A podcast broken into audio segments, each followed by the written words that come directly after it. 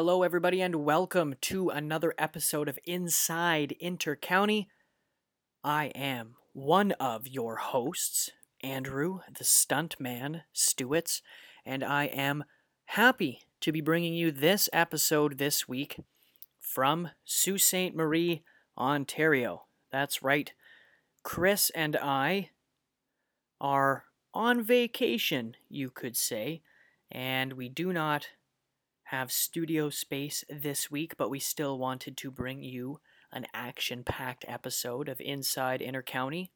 So, please bear with us as we navigate our way through any audio issues, and we promise to get back into the studio and up to the quality of content that you, our listeners, expect every week. So, without further ado, folks, let's dive into this week's episode of Inside Intercounty.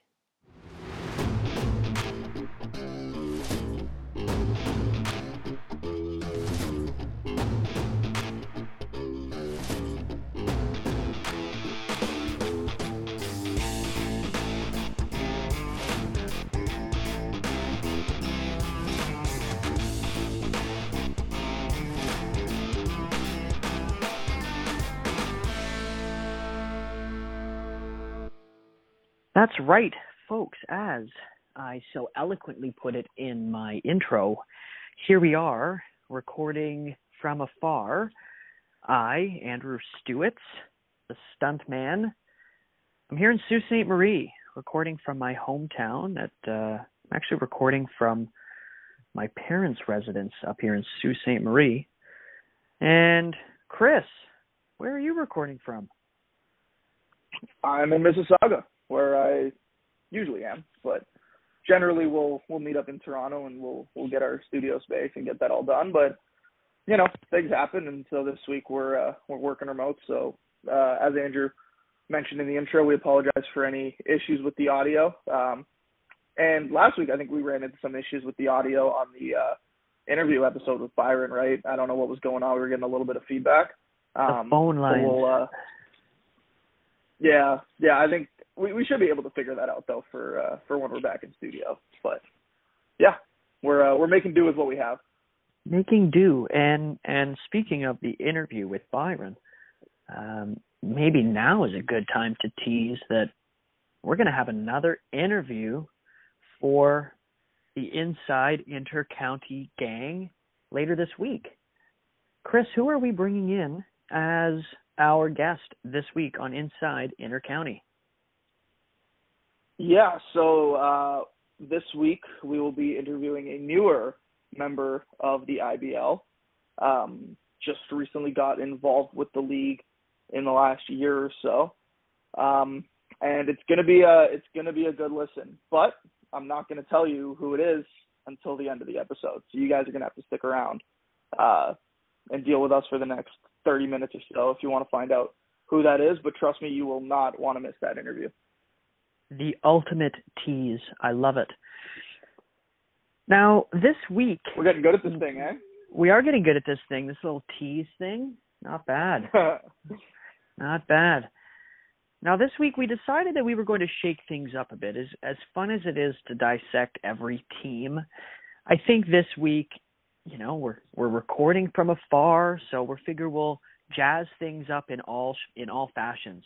And we're gonna do uh, we're gonna do a bit of a hot topic episode where um, sure we're gonna give some shouts to some teams where we see fit, but today we do have a handful of topics that we want to discuss um, from around the IBL this week.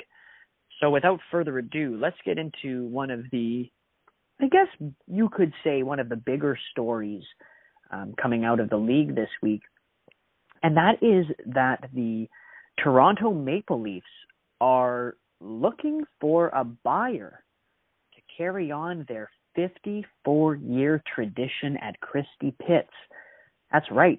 For those of you who may not have heard, the Toronto Maple Leafs are for sale. Um, that news came out, I believe it was a couple of days ago now, around the 24th. So, not necessarily old news yet, but I haven't heard of any people coming out um, to buy the team, to my knowledge. That was a for sure thing. I heard I heard a rumor that Doug Gilmour might get involved. That's another Toronto Maple Leafs legend, but on the hockey side, of course. Um, Chris, what do you make of the necessary, I guess, sale now of the Toronto Maple Leafs? What does this mean for the club? Yeah, so it's been it's been in the works for the last couple of years. Obviously, unfortunately, uh, Jack Dominico, who's owned the team for the last 55 years, passed away before last season, and since then, it's been pretty uh, well known that the team is going to sell at some point, and um, obviously have to change over ownership.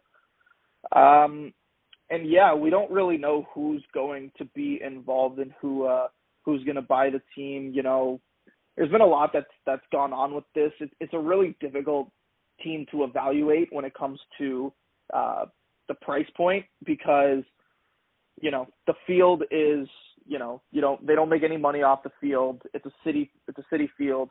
They really just have a permit for the pits and they've had it there for a long time. Um, you know they do have the trademark for the name Toronto Maple Leafs. That's a fun fact. Um, the baseball team actually owns the trademark, not the the hockey team, uh, which is a which is an interesting little uh, little thing. Maybe it's the maybe it's the curse of of Jack Dominico that's uh, that's haunting the Maple Leafs because 1967 was when uh, when he secured that trademark. So, um, you know, maybe that's uh, maybe that's why the, the the hockey team can't win a Stanley Cup. But I digress. Um, wow. Wow. Yeah, it's uh but yeah, it's definitely a uh, a different situation obviously that Toronto Sun article came out. And the team I think one of the reasons that it hasn't been sold yet is because they are desperately looking for somebody to keep the team at uh, Christie Pits. My thing is, I don't think that's reasonable, and I don't think that's uh, necessarily going to be able to happen. Uh, as you know, there haven't been any buyers come forward that are willing to keep the team at the pit. It's difficult, right? Because people that are buying an asset are generally looking to either make money off it or at least not lose money and and and have like a, a sustainable business model. It's hard to rationalize buying an asset where the field is free and there's no ticket sales and none of that. Like how how do you make money at that point, right? So uh and, and that's one of the biggest things in the league now, right? Is like look at Welland. They're drawing over a thousand people a game.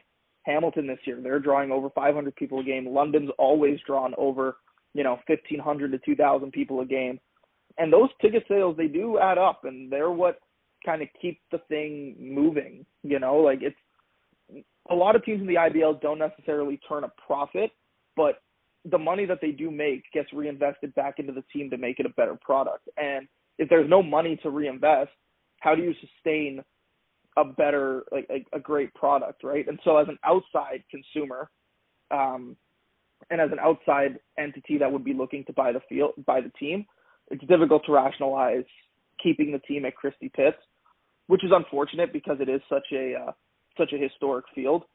Although personally, for me, um, I'm not going to miss uh, not I'm not going to miss pitching at Christie Pits ever. Uh, I've had some of my worst nightmares happen there, and I've I've been I, I I've been secretly wanting the team to move from Christie Pits for the last five years or so, but you know I'm not even in the league anymore, so I don't I don't have that interest. But uh, but yeah, it should be interesting to see how this all develops. Now I know that Ty Crawford, who for those of you who don't know, is a former Leafs player and manager and current COO who now represents the estate of Dominico. Um, he has said how you know great of an opportunity this will be, and how excited he is for a future buyer to take this team to another level. He also has come out to say that they're not initiating the search for a buyer until I guess sometime in July. And that would be why we can't find anything on like an opening price. Uh, they are suspecting something in six figures. By they, I mean this uh, uh, article that I'm reading uh, from a couple of different sources, but through the Toronto Sun. Um, he made an interesting comment though, and I want to get your thoughts on this. He said, quote, I've got ideas to expand the IBL to follow the Ontario Hockey League's example. Go into border cities in the US such as New York and and or around Detroit.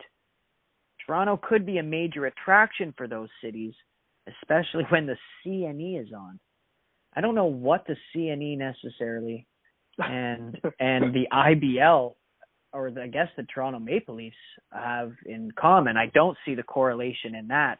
But I want to get your thoughts on this idea of the OHL's example, border cities such as New York.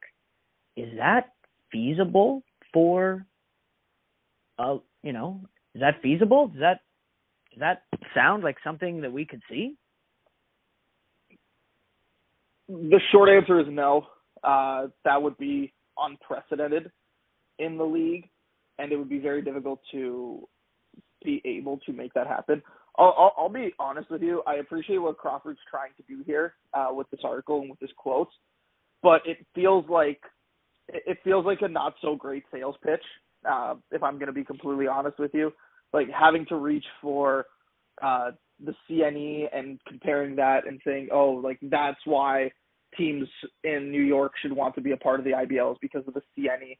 Like that, I don't, I don't really understand that correlation either. It doesn't make a whole lot of sense to me. Um, it's again, right? The lifeblood of the league, as we've said time and time again, is the working man and the guy who, you know, we had Byron on. He said he works in a factory. Uh, it's hard to to make those those guys, for example, drive across the border um, you know, 20 times a summer to go play a team in Buffalo or a team in, you know, Detroit. Like Detroit is that's a far drive for, you know, let's say the Barrie Baycats have to go play in in Detroit. That is a long drive. That's a 5-hour, 6-hour trek. Um and that's just like unreasonable to ask those guys. So if it was a professional league where it was like all professionals, I could see it. We already have that, and that's the Frontier League, right? Like the Frontier League has a team in, uh, has a pair of teams in Quebec. They have a team in Ottawa, um, and then they have a bunch of teams in the U.S. as well, obviously. Uh, the IBL is just not. It's it's really just not that kind of league, um, and it's never seen it. I guess, I guess maybe one team in like Buffalo might be able to work, uh, but besides that, like I don't I don't see an expansion of that size taking place. Um, my my question is, what does this quote have to do with buying Toronto Maple Leafs? Um, like I don't I don't really understand what how that correlates. You know, like having a team and like talking about teams in New York and Detroit. You know, how how does that correlate to the Toronto Maple Leafs? What does that what does that mean for for the baseball team? Um, yeah, like I said, like I don't I'll be honest, I don't think the Leafs are going to have a hard time finding a buyer. I think they're going to have an incredibly difficult time finding a buyer to keep the team in Christie Pits. And I think that the league itself needs to come to some sort of agreement if the team were to stay in Christie Pits to where it becomes more like the rest of the IBL fields, right? Where it's it's an it's got to be an enclosed stadium uh, with grandstands and tickets and concessions and all of that stuff, right? Uh, I think that that's that's the most reasonable, um, the most reasonable way forward for the Toronto Maple Leafs. But yeah, I, I, I do understand what Crawford's trying to do. He's obviously very passionate about the team, uh, and I can definitely appreciate that. And I appreciate the history of the Leafs, but really the writing's been on the wall when it comes to Christie Pits for years now, for probably close to a decade and like even the playing surface, it's just not up to par um, with the rest of the league. So I, I just don't see how how they stick around. it would require a multi-million dollar renovation of Christie Pits, if you're asking me. And yeah, and I I have a really hard time seeing the city go in on something like that. Well, he was, and he, I mean Crawford. Crawford was quoted as saying, "Hey, a field that is entirely free and city owned, because of the historical presence, the permit is renewed annually. So any future buyer at least can rest assured that they save on their annual fee from the city for using Christie Pits. I mean, they're saving what? I don't even know what that rental would be for the year.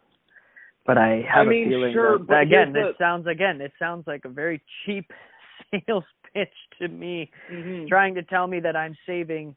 That's like that's like uh, you know, gas station telling me that I'm saving uh, only two cents, but the other gas station telling me I saved three. At the end of the day, if I'm complaining about the difference of a cent, then I shouldn't be driving. But if you're complaining and or using the tactic of well you don't have to pay for the field we understand that but how's the team making any money after that? We see their merch guy.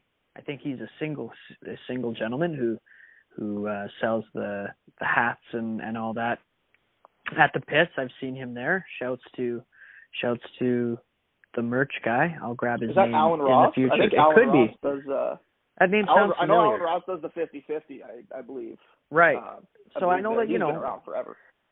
But like you said, in comparison to, and I mean, granted, Welland might be an exception, but in comparison to a Welland type atmosphere, it's it's night and day, like you said, playing in a free public space compared to a legitimate stadium atmosphere. Well, and here's the here's the other thing. Like going back to the permit, and I have a funny story going to last year's playoffs, and some people are, around the league will know this story already. Um, Andrew, I don't think I've told this to you uh, before, but last year when I was playing in Welland, we were in the semifinals, uh, going up against Toronto, and we were down two one in the series, and we had a game four, and I think it was on a Wednesday, and it was supposed to be in Toronto at the pits. And right as the bus was about to leave and pick up the guys in uh, or at the stadium, we get a message that the game has been canceled and postponed to the next day, a playoff game. Keep in mind, blue skies out. It's like 23 degrees, beautiful day for baseball. Absolutely no reason to cancel this game. So we're all wondering what the hell happened, right? Like, why did this game get postponed? The game got postponed because George Brown College had the permit for the field. So a playoff game in the IBL got postponed because George Brown had the permit for the field. In my opinion, that's unacceptable. And when you have a stadium where the city has all of the say, right? Because there are other city owned parks um, around the league. Like Jack Couch is owned by the city of Kitchener and Bernie Arbour is owned by the city of Hamilton. Right. Um, but you know, they obviously prioritize, uh, you know, their IBL teams. Like they get they get first dibs essentially on on the dates. Uh, the Toronto Maple Leafs just get their they get their permit renewed, you know, by the city strictly off the history. But the city isn't going to go out of their way to make life easy on the Leafs, right? It's just that it's of no cost to them, so they don't care. They're like, sure, you know.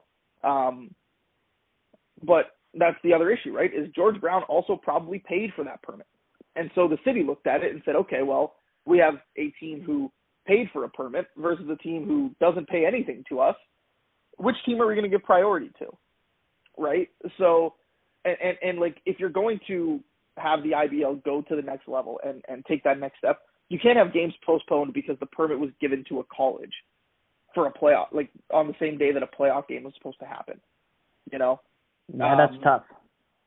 it, it, it it's it's tough, and like honestly, like we don't like in Welland, we didn't we didn't think that was the reason we lost, but we had just won the day before. Um, it was like twelve to three or something. We like we killed them to stay alive in the series, and we felt like we had momentum, and then that kind of killed our momentum. It gave Angel Castro another day of rest. and he shoved it against us um, that next day. But all like all the credit to Toronto. We're not saying that's the reason that we lost, but like just the whole situation was was kind of a mess, right? And I think that if the team is going to stay in the IBL, things like that simply can't happen. And as long as they're at the pit, I don't think there's any way you can be certain that something like that won't happen again. Right. Well, let's shift a little bit to another hot topic around the league, and one that I know kind of fired you up a little bit, at least on it appeared so on Twitter.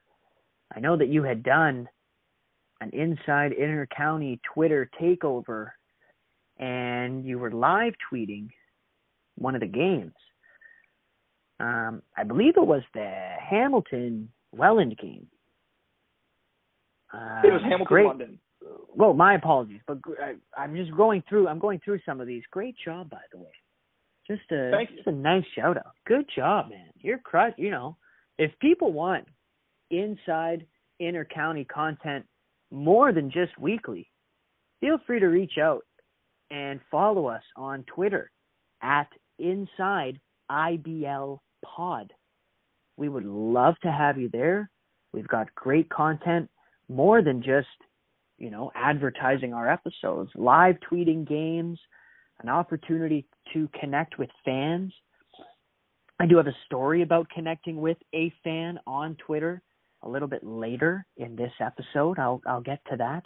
But Chris, what can you tell me about the umpiring situation in the IBL right now?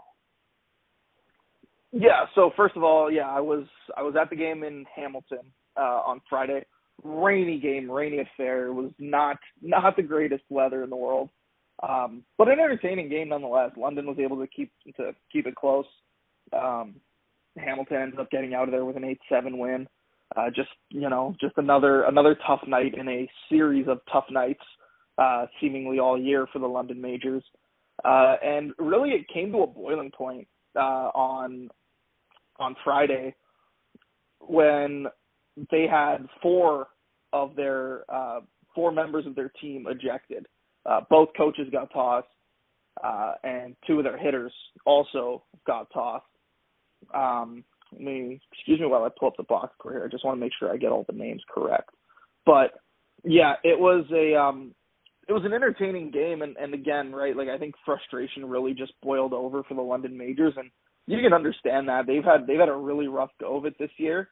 Um but yeah, when it comes to the to the umpiring in the league, like it's you know, it is what it is, but I just wanted to to kind of take this time to address some of the narratives around um, the back and forth that goes on between umpires and players and managers in the league. Um, players and managers, as they will anywhere, will argue that the umpiring isn't good enough. You know, that's that's just how it is everywhere you go. You know, and unfortunately, you know, we live in a world where you know you there isn't a surplus of umpires, you know, you take what you have and you do the best with what you can. And I do appreciate all the umpires for, you know, I think they are doing their best. I think they're trying. Uh, the issue that uh, a lot of um, that that a lot of players and managers take with umpires isn't the the actual calls themselves, and I think that's where umpires get it wrong. Um, the the calls themselves are what they are. You know, uh, people are going to make mistakes. Guys are going to make bad calls. It's going to happen. Uh, it's about the, and it goes both ways a little bit, uh, but it's about the reactions and the, um, like the, the the game management, so to speak, from umpires. So the plate umpire, I'll, I'll just kind of do a little deep dive on what happened on Friday. So uh, it was I think it was the seventh inning, and Starlin uh, Starlin Joseph was at the plate. Uh, London had just tied things three three, and t- the go ahead runs at third base, two outs, and Starlin Joseph gets rung up on a close pitch. I personally thought it was a strike, but it was a it, it was a borderline call. It could have gone either way. Starlin got mad. He took his helmet, chucked it into the ground. Helmet bounced off the plate ump, uh, and he got in his face and started yelling at him. And there was all kinds of. Unfortunately, there was like there was like 50 people at the game because the weather was so crappy. Um, so you could really hear everything that was going on on the field, and there was a lot of a lot of cursing and a lot of this and that. And uh, honestly, I think Starlin kind of embarrassed himself in that situation. I think it was a, it's a really bad look for him. Um, and so like I, I the umpire obviously threw him out, completely, completely justified. Um, so he gets rung from the game. Then we head to the uh, to I think the eighth inning. One of the coaches in London is beaking off, and he throws him out of the game too. That so far, I I don't really have much of a problem with it. Was the plate ump having a tough night back there? Absolutely. He was he was missing calls left and right on both sides. But again, it happens. You know, he's got to also stand up for himself a little bit, and so he threw out the guys that were that were beaking off. Understood. Then we get to the ninth inning, and Hamilton is up eight to four at this point.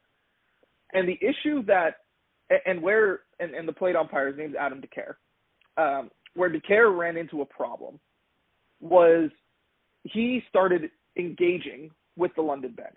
And oh the London bench was yelling at him, and then he started saying stuff back to them or telling them to knock it off and whatever, right?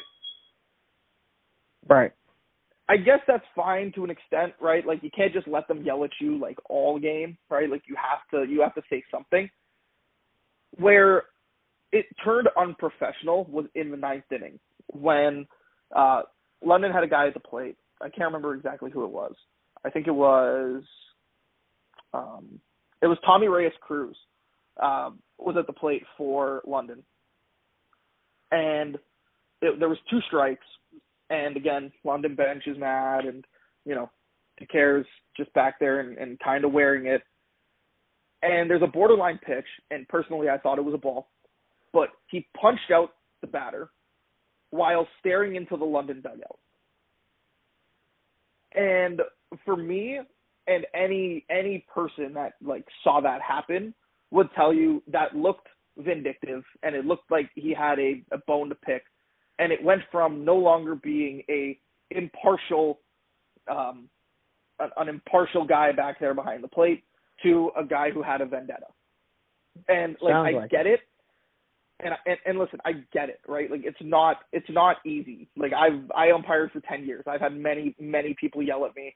Um, you know, like I was like I was 14 years old when I threw out my first coach as an umpire. So like I get it. Like you know, sometimes coaches get a little bit nuts and whatnot, right? But you've already ejected a pair of guys, right? Um, and if you just want to keep tossing guys, and keep tossing guys. What you don't do is change the outcome of the game because you're mad. Your job as a professional is to go back there and do the job the best you can, not try to show that you're that you're there, not trying to show people that you're there. And so then Tommy Tommy Reyes Cruz gets all mad. He starts yelling at him, saying, "Why are you looking in the dugout? What the hell is that? This is BS." Blah blah blah. So you know he wasn't going to leave until until DeCare tossed him, and eventually he did. Um, but like what do you like as as a player like what are you supposed to do you just got rung up on a pitch that probably wasn't a strike and you saw the umpire staring into your dugout while he punched you out like it it was one of the most unprofessional things i've seen on a baseball field and it just it just wasn't it just wasn't a good look at all and those are the kind of things that give umpires in this league a bad rap it's like i said the umpiring itself guys like you know guys are going to get mad. And you also have to understand that London is having a very bad time right now. They are not having any fun at the field. Um, no, they're not. Everything is going against them right now. Everything that can go wrong is going wrong. They're not playing good ball, and it's frustrating, right? And all that he did in that situation was add to that frustration by um, by giving them a reason to get angry, right? And then Roop obviously lost his lid, and he he started to get angry. Um, at um, at uh at DeCare, and he ends up getting tossed. Um, and it was like he was it was one of the most passionate, angry Roop moments that I can remember, and that's that's saying something because I've seen Roop get tossed a handful of times. um, in my career. And but yeah, it was just like for me, that's that's the tough part, right? Is when the umpires make the game more about themselves. And I don't want to sit here and make it a blanket statement like all of the umpires are like that. Most of them are fine, right? Like most of them aren't going to get all wound up or whatever, but there are times where they engage more than they realistically should, right? Um and the players aren't and the players and managers aren't um absolved from this either they play a big part in it as well, obviously, because they're the ones that are yelling at the umpires. And there's only so much of that that you can take as a, as a human being. But at the same time, um, you know, a be humble enough to recognize when you're not having a great night, like DeCare was, uh, and also like you know, don't don't compound things, don't make things worse for everybody, um, because that's the kind of thing that makes that makes you look bad. It makes your peers look bad. It makes you know it makes the league look bad. It makes everybody look bad. Um, and so yeah, like that was you know like I said, he was having a tough night, and that's okay. But the way that he handled it, I I just I, I don't think there's anybody who who would have appreciated it. Actually, Roop was so mad. George Halim, the the general manager for Hamilton, had to run on the field and uh, basically get him away from the umpires. Um, you know, George obviously got a little bit emotional there, and you know, it's one of the things that that the guys in Hamilton really appreciate about him. But yeah, it was uh it was it was a tough scene and it was unfortunate because it was a great game. Uh, but the story at the end of it was obviously the the quote unquote ump show that happened. Now we don't see discipline for umpires making it about themselves in the major leagues. How do we fix something like this happening again? When does when does somebody tell DeCare to take a night off? Does he get a night off? I haven't seen a situation like this in the league yet myself as, you know, kind of as that as that new viewer. You would probably have more of I guess an explanation for how do we handle or deal with DeCare yeah, and I don't want to. I don't want to single out. Uh, I don't want to single out DeCare and make him seem like like he's this like bad guy. Like he's not. He's not emotional. Um, you know. I I'm know sure he's a great guy. Obviously, I'm sure. Yeah, yeah like you said, I'm I'm sure he's a great guy. Yeah, and he just he just got emotional, you know, and I'm sure that he would probably say that he didn't handle it great either. Um, but yeah, the issue is like there was a situation last year um, where there was uh, an umpire who was just clearly overwhelmed. He was not good behind the dish. Um, and he eventually just they had him stop calling games behind the dish. I don't know if that was his call or if it was the league's call. Um, but again, the, the the real issue here is there's a shortage of umpires in Ontario, uh, and like umpires that are qualified to do IBL games. So you really you really get what you have, you know. Um, what I would like to see is some form of um, first of all, I think plate umpires should get paid significantly more than than base umpires. As someone who did umpire in the past, it's obviously far more challenging to umpire the plate than it is to do the bases, and you should be compensated accordingly for that. Uh, but that's a whole different subject. There are some umpires in this league who are really good plate umps, who call a good game um, behind the dish. And again, not everybody can do it. It's it's difficult to do. I would just like to see it to where uh, some umpires do the plate almost every time, and some umpires do the bases. You know, um, so that's like that would be my personal solution. But again, like you know, those guys that do the plate, they don't want to do the plate every single game. It's tough. Like it's it's physically it's physically demanding. It's mentally demanding. Um, so I don't have I don't have a great answer for that. Uh, like I said, the performance is what it is. But yeah, I would love to. I, I would like to see, um, you know, in a situation like that, somebody talk to the uh, to the umpire in in question and say, hey, man, like you did not handle this well. Like this can't happen again. Um, and then if it happens again, you know, you discipline them the way that Starlin is probably going to get suspended by the league for hitting uh, for hitting an umpire with his helmet, right? Like there's there's certain things you just can't do, um, and so that's like that would be my solution. That whole situation reminds me of, I believe it was Brett Lawrie. He got really mad. That game in Toronto, he slammed his helmet down, hit the umpire, he got ejected, suspended. It was very similar to X, that. Y, and Z. It was very similar to that. That was a that was a crazy time in Toronto baseball. Brett Lawrie. Wow. What a guy. Shifting gears. Oh, he yep, he was souped up on. You could call it Red Bull. I don't know if they make. I don't know if they make Red Bull Red Bull in nose form, but yeah, you could call oh, it Red God. Bull. What a guy. Um, shifting gears a little bit. We kind of well, we've discussed all sorts of things in the league. A team needs a new owner. Um, people are human, i.e., umpires are human, and and now now let's talk about something new and exciting happening in Chatham. I hear that there's chatter in Chatham. Sorry, that was tough. Um, That- but there is. Please never do that again. I won't ever say that there's chatter in Chatham ever again.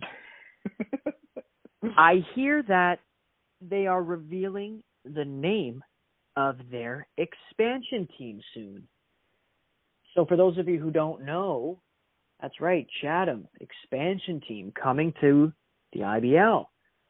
Chris, what have you heard? Any any information that you can share with us about Chatham's new team? Yeah, so they did just announce on their social media that they will be revealing their name uh, for their expansion team. Uh, I think they said July 6th is when they'll be unveiling that that team name. That team will be ready to play next summer. Um, so there will be a ninth team in the league uh, next summer. Uh, and I have a pretty good indication I know of what Chatham's team name will be, but I will keep that for myself um, and I'll let the team uh, be the ones to announce that. I don't want to I don't want to spoil anything for anybody. Um, but uh, it's uh, I'll, I'll tell you this much: it's it's a good name. I'm I'm a fan of uh, I'm a fan of what Chatham is doing with their team now. They did initially name their team the Blackbirds, um, but there were some uh, issues with that, uh, racial undertones and whatnot, um, where they decided it, it would just be better for us just to pick a different name. We have so much time on our hands, like let's come up with something else. Um, and so uh, they've landed on a name. They'll be unveiling that on July 6th. And yeah, it's going to be the uh, it's going to push the boundary of the league. It's going to um, be the furthest team out west uh, in the league, uh, further than uh, which would surpass London, obviously. Uh, so it'll be interesting for me to see how they do the schedule because, like, you know, you can't ask Barrie to go to Chatham on a Wednesday uh, in the middle of June, right? Like, it's just not it's not a realistic thing to to ask them to do. That's just not fair to them, right? Play a seven o'clock game in Chatham and then drive home three and a half hours, get in bed by two thirty, and then wake up for work at seven or whenever people go to work. Um, so I'm interested to see what they do with the scheduling. I'm also interested to see what they do with the playoff format because right now everybody makes the playoffs, one versus eight, two versus seven, so on and so forth. Um, you can't do that anymore with nine teams. Like you could, but now one team's going to miss the playoffs. Um, so I'm interested to see what they do with the with the playoff format. And the last thing that I'm interested in is, uh, and there have been rumors for the past few years uh, that the league wants to expand to 10 eventually uh, to make it even, and then they'll have five teams in one division, five teams in another division, and basically have an east and west of the IBL versus just having all the teams cooped together. So it'll be interesting to see what teams and what cities come up in that 10th team uh, discussion uh, to make that happen. So that's just a few of the storylines that I'm I'm looking at with Chatham.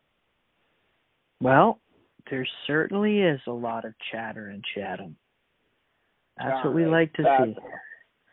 Yeah, you're right. No, that is enough. Some exciting stuff though happening in the league and you're right, the playoff format that will be intriguing to watch. I wonder if they decide that only six teams can make it, and they they tell you, hey, the bottom two better not finish there Yeah. if you want to see playoff IBL baseball. and then also having the two uh, having the two buys. And I've actually had this discussion with uh, with some people recently uh, around the league, asking basically why do teams stay or why why why are we staying with the one versus eight like right now? Because I've said that like for the sake of competitiveness, a 16 playoff makes the regular season mean more, and then you have two buys. And the explanation that was given to me was, and it's a valid one, is if you're one of those top two teams, do you really want to be sitting around at home and not playing for a week or 10 days or whatever, right? And kind of getting out of that rhythm uh while everybody else plays like I like these like they feel that that would put the top teams at a bit of a disadvantage and that's something they wouldn't necessarily want to do. Um because like right now for example, like whoever plays first, you get a 5 game set against Brantford, like it's fair to it, it's fairly certain to say that they're probably going to win that series, whoever finishes at the top. Um, and so they um, like it'll it's that that's one of the reasons that they're currently going with the one versus eight uh, instead of going to the six. So I don't see them adding the team and then doing that still, um, like going down to the 16 format. Uh, personally, I wouldn't hate it, but I do also understand as hitters and like you see it in the big leagues too, right? Teams will sweep a series and then sit around for five days and then come back and not be able to hit the next round. Um, because baseball is such a repetition type of sport. So I don't really see them lowering the amount of teams in the playoffs. Well, it will certainly be interesting to follow, and next season is going to get even just that little bit more exciting. As if the league needed any more excitement, here we are, just continually adding more and more. I'm excited. Yeah, one uh, one other one other thing on that, Andrew. Um, Yeah. The uh, one, one last thing that I'm uh, I'm intrigued to see is what kind of talent we get from like the Chatham Windsor area to enter the league. Because right now there isn't. I don't know if there's any players from the Windsor area that play in the IBL. Obviously, it's a it's a far drive, right? But if the if the home stadium is in Chatham, it is reasonable to expect that P- players from out west, and there is a lot of talent in the Windsor uh, in the Windsor area, in the Chatham area, uh, Sarnia type uh, type spaces. There is there is a lot of talent where you know it's gonna be it's gonna be cool to see kind of how those players stack up against uh, the rest of the league coming from Southern Ontario. So I'm I'm very intrigued to see how their how their team is made up and and kind of what their team makeup looks like. Well, if you're going to use, let's say, an NHL comparison, you could get a Vegas Golden Knights situation where the team is just incredible their first season. You could. Or you could get the opposite. And that's what you don't want. Um. But we'll just have to see how things shape up in Chatham as news continues to develop out of there. Now, this is exciting. And I've been I've been waiting to get this on the airwaves for a while. So I'm going to hit everybody with my best NHL insider Kevin Weekes impression. Breaking news, breaking news. We here at Inside Intercounty have discovered what a bay cat is. That's right. For those of you who have been following along on our What is a Bay Cat journey, Twitter follower and IBL Inside or Inside intercounty uh, listener, Anthony Russell. Shout out to Anthony Russell. He says a bay cat is a wild cat found on the island of Borneo in Indonesia. So he's he says he assumes that Barrie ownership was more likely along the ideology of, well, we have a bay and a wildcat is kind of an overused animal in sports. So let's combine the two together, even though they are nowhere near Southeast Asia. So folks, we have figured out what a Bay Cat is, and I just wanted to give Inside Intercounty listener Anthony Russell that shout out. Shout out, Anthony. Good, uh, good digging on that one. That's good. That's some good digging right there. Now, speaking of Barrie, though, holy crap, the the Barrie Baycats have, I guess you can say, hit the hit the on switch, turned it into overdrive. There are so many ways that you could describe this team's play over the last few games, especially. They now have an 11 and 5 record. They're on a 7 game win streak. And they uh they put up 15 runs at home against Toronto last Thursday. That was Thursday, June 22nd. And then Saturday, June 24th, look away, Welland fans. The Barrie Baycats put up not one, but two touchdowns on the Jackfish, winning that one on Saturday 14 to 2.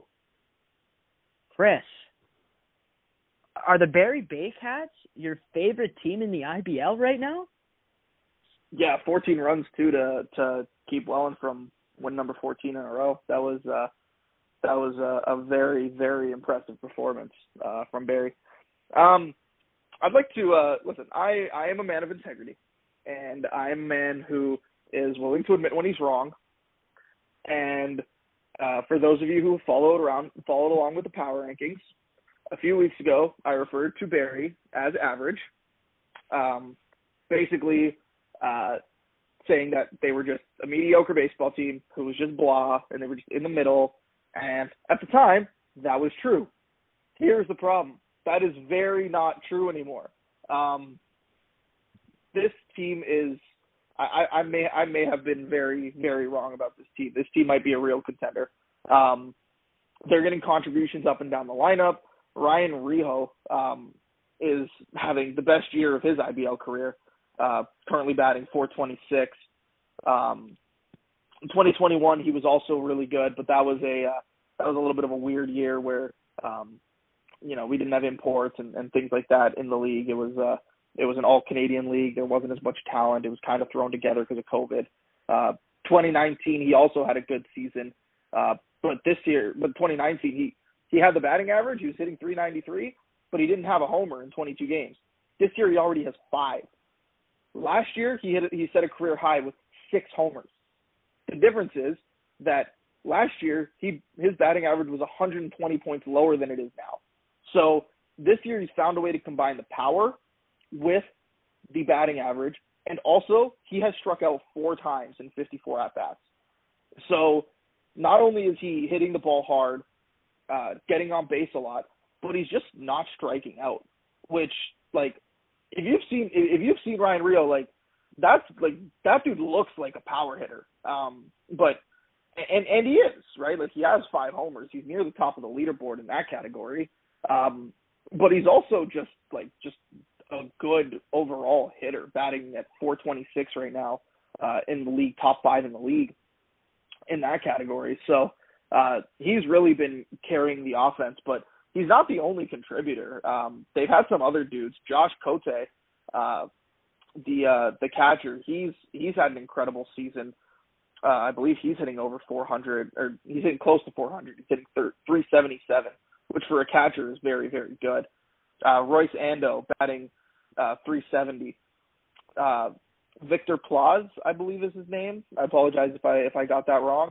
Um, he uh, he's been here uh, since the start of June, and he's batting 433. So they're getting contributions uh, up and down the lineup for them. But the the the most surprising and the the I guess the most impressive part of their team is their team ERA right now is a 401, which is a run and a half better than the second best team in terms of ERA in the league.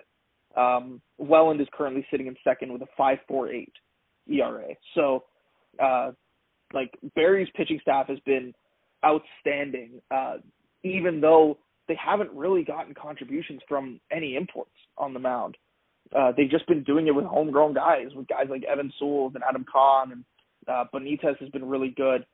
Uh, the one import that has been there that's been outstanding is Frank Garces. He's been absolutely electric back to his uh, 2018 form, uh, looking like looking like that guy again, which is scary for the rest of the league. But yeah, man, they're they're red hot. They're playing incredible baseball right now. Um, definitely the hottest team in the league, and um, yeah, they uh, they have they have definitely definitely picked it up. This is this is the best Baycats team we've seen since since 2019 for sure. They have six players over the last seven days hitting 500 or better. Or better. That's insane. So to put that that's into perspective, nuts. that's really good. That, that is that will play. That is some incredible baseball. Um, yeah, uh, Victor Plaz, like you said, this guy a one point four four four slugging. Like I don't know how many fours you need there, but this guy is just a monster.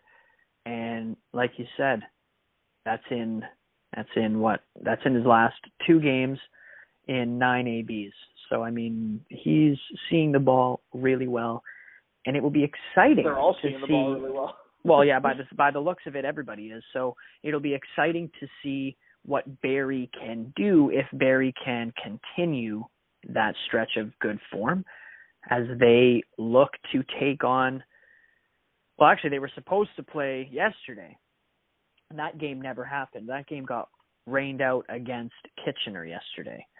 So I think that's the second time this year they've been rained out against Kitchener. They they just the baseball gods just don't want those two teams to play.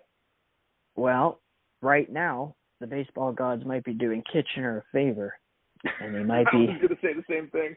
Yeah, they might be wanting Barrie to cool down a little bit, but that's not great news for Toronto, who see Barrie tomorrow. Tomorrow night, 7:30 p.m. The Barrie Baycats and the Toronto Maple Leafs go at each other. What can you expect, and what can fans expect from that matchup on Wednesday? Bet the over. Um, if there was if there was IBL betting lines, put all of your life savings on the over because both of those teams can can can hit it, uh, can swing it. Both of those teams, well, especially Barrie is red hot, and the game's being played at the pits, so the over is never a bad bet um, when the game is uh, when the game's being played in in Toronto. But yeah, expect a lot of offense. Um, I'm interested to see who throws for Barrie. Uh, Garces just threw on Saturday, so he won't be available. Uh, maybe Benitez goes. Uh, Barrie hasn't played. I don't think Benitez has thrown uh, in almost a week now, so uh, he should be available to go. But yeah, Barrie's last game against Toronto was on Thursday, where they beat them 15 to three, as you had mentioned. Uh, so, you know, just there, like that's the thing, right? Is like when when I had said that Barrie was average, they were beating teams by like one or two. Now they're pardon my French, and if there's any kids listening, like cover your ears. They are kicking the ever living shit out of teams now, um, and like it's like this is this is how you show that you're you're one of the elite teams in the league. You go into a in, into a barn where a team's won 13 straight, and you whoop their ass 14 to two. Um, so like that's like that's that's how you prove that you're that you're an elite club, and I think they've definitely earned that distinction right now. Well, that's not the only matchup that fans and ourselves should look forward to as we approach a weekend full of exciting matchups. And it doesn't get any more Canadian than spending Canada Day watching intercounty baseball. So, as we approach a full slate of Saturday games, I believe there are four. That's right, there are four games happening on Saturday, Canada Day. And then there are three games that happen on Sunday, Barrie is playing back to backs Saturday and Sunday. So we might actually see Kitchener and Barrie as they are set to face each other Sunday at 3 p.m. So that matchup that kind of rounds out the weekend. But before that, you've got exciting games like Hamilton versus London, Barrie versus Welland, which again is going to be a great game and almost a redemption game for the Jackfish. Would that be your Canada Day matchup of the weekend, Chris?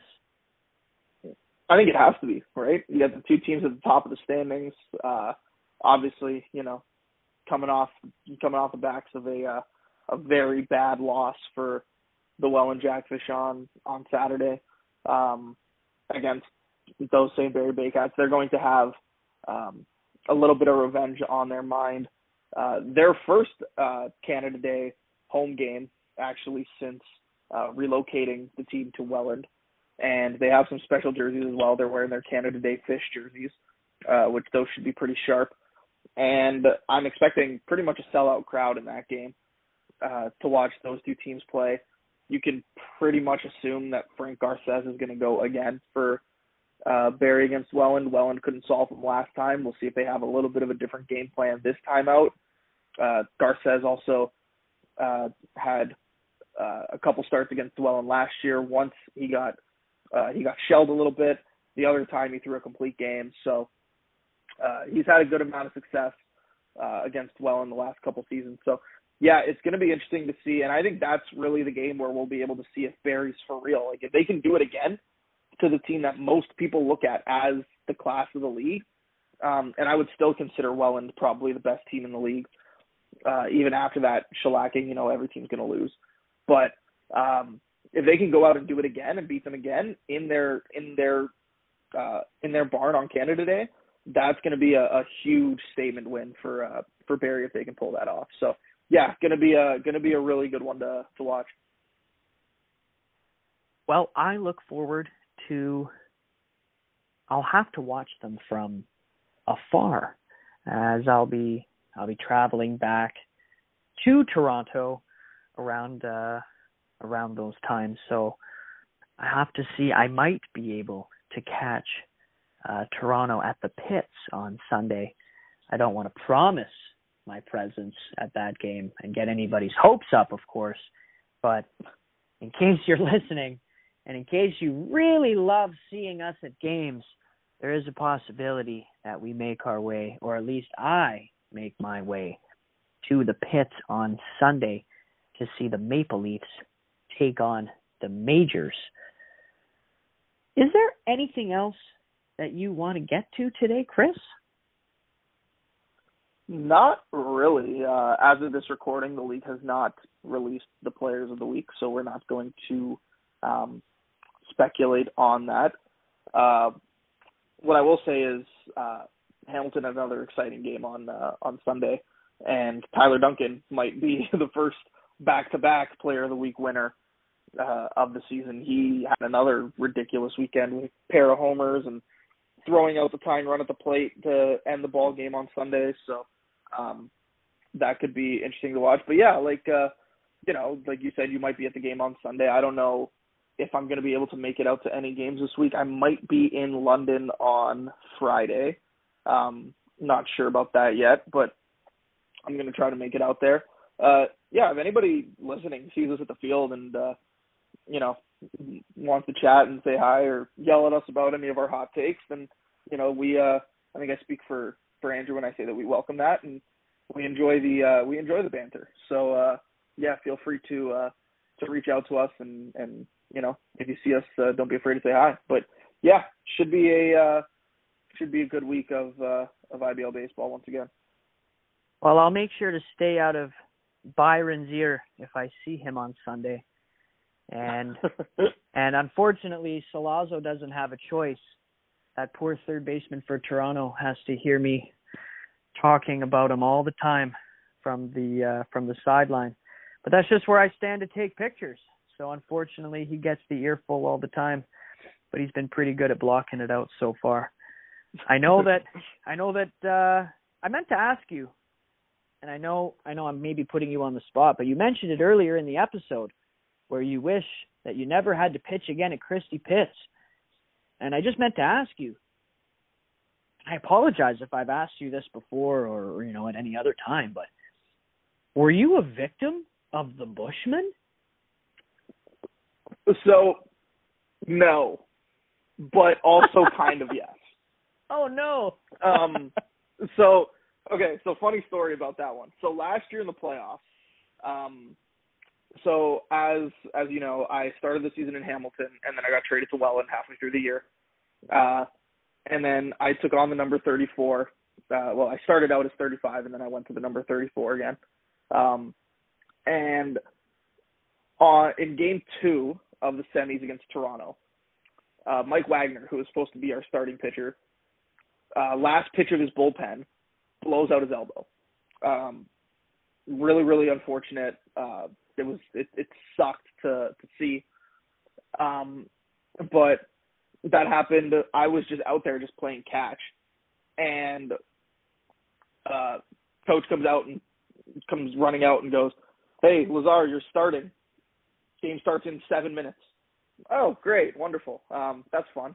So me, with my torn labrum and everything, uh, has to go out there and, you know, my arm actually didn't feel like horrible that day, but obviously, you know, I'm I'm somewhat damaged good. So I'm like, I'm gonna go out there and give give give them what, what I have. And I hear the Bushman yelling and saying all kinds of stuff, but the thing is, it wasn't directed to me it was directed to Rob Nixon.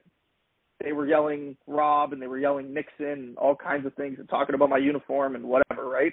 So like they meant to say it to me, but here's the thing. Why were they yelling at Rob Nixon? Because on the Welland roster page, it still had Rob Nixon, who had started the season in Welland, as number 34. So they saw me wearing number 34 and just assumed that I was Rob Nixon. So like yes, they were giving me all kinds of crap about my stuff, but also poor Rob Nixon who wasn't even there. Uh he was the one that was wearing the brunt of it. So um Rob Nixon like, Rob Nixon was catching strays.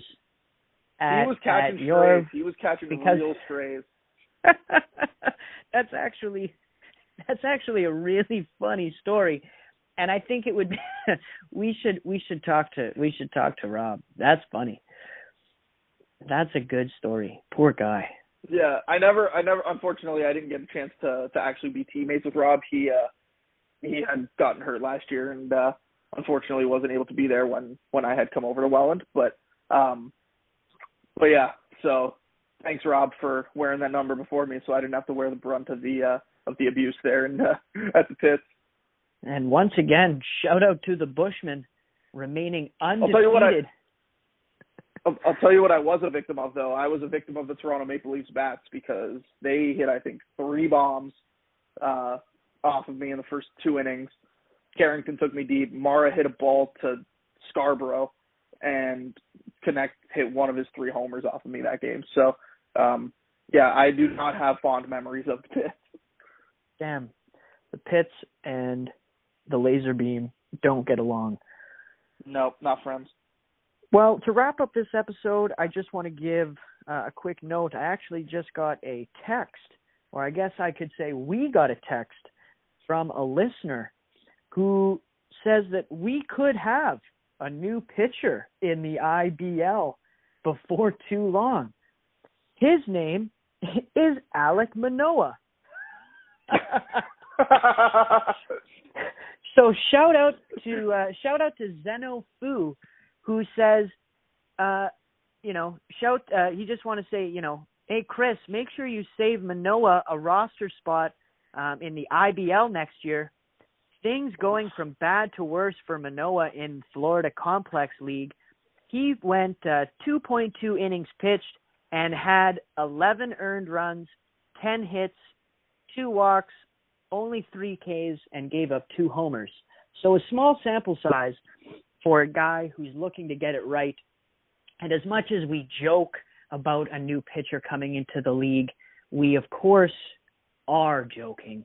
we wish Manoah well, and we Well- know that the pitchers in the league are dominant. And unfortunately, for Manoah, the pitchers in the IBL are making it look like some of them could be up for a few million bucks if the Blue Jays are looking to fill that role.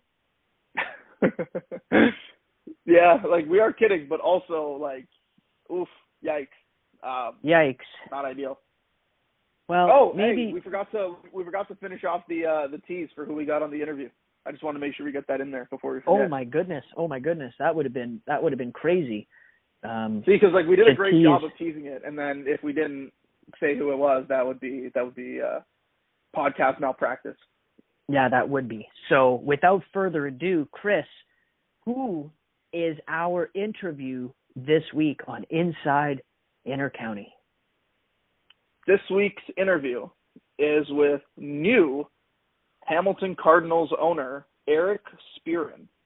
He will be joining us uh, over the phone remotely again um, to talk about all things Hamilton and talk about his involvement with the league and how he got started here and what he's planning to do and, and all that kind of stuff. So um, that's going to be a, a really good episode. I spoke to him uh, last week. Just uh, just gave him a call on the phone, and we were just we were just talking shop for like an hour and just talking about all kinds of things with with the Hamilton Cardinals and um, the Intercounty Baseball League and the potential of this league and what's possible. And so it's going to be really really interesting to hear his uh, his perspective on things. So you're not going to want to miss that one. No, the the new look Cardinals certainly putting on a show this season as well as they boast well, you could say boast. 18 games played, they're 11-7. They're only three and a half games back of Welland, who again remained an who remain an absolute wagon despite the win streak coming to an end. They got right back on track and look to remain strong. But yes, it will be exciting to talk uh, to talk shop later. Actually, we're going to do that later tonight, and we hope Yes, to have that on the airwaves for you, like last week around that Thursday mark, to set you up for an exciting Canada Day weekend in the Inter-County Baseball League. Chris, it is always a pleasure when we get to sit down and talk IBL and and just get to talk baseball in general.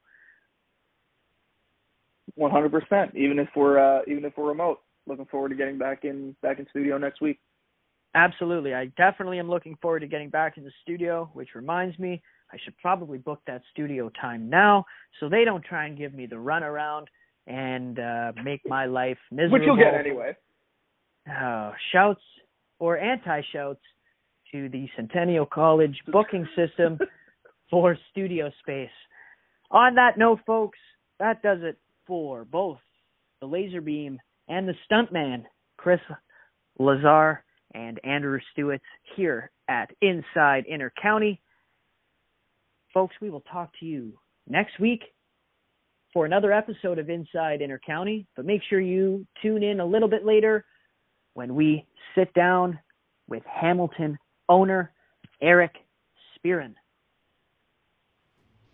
Ciao Take for care, now. everybody. Later.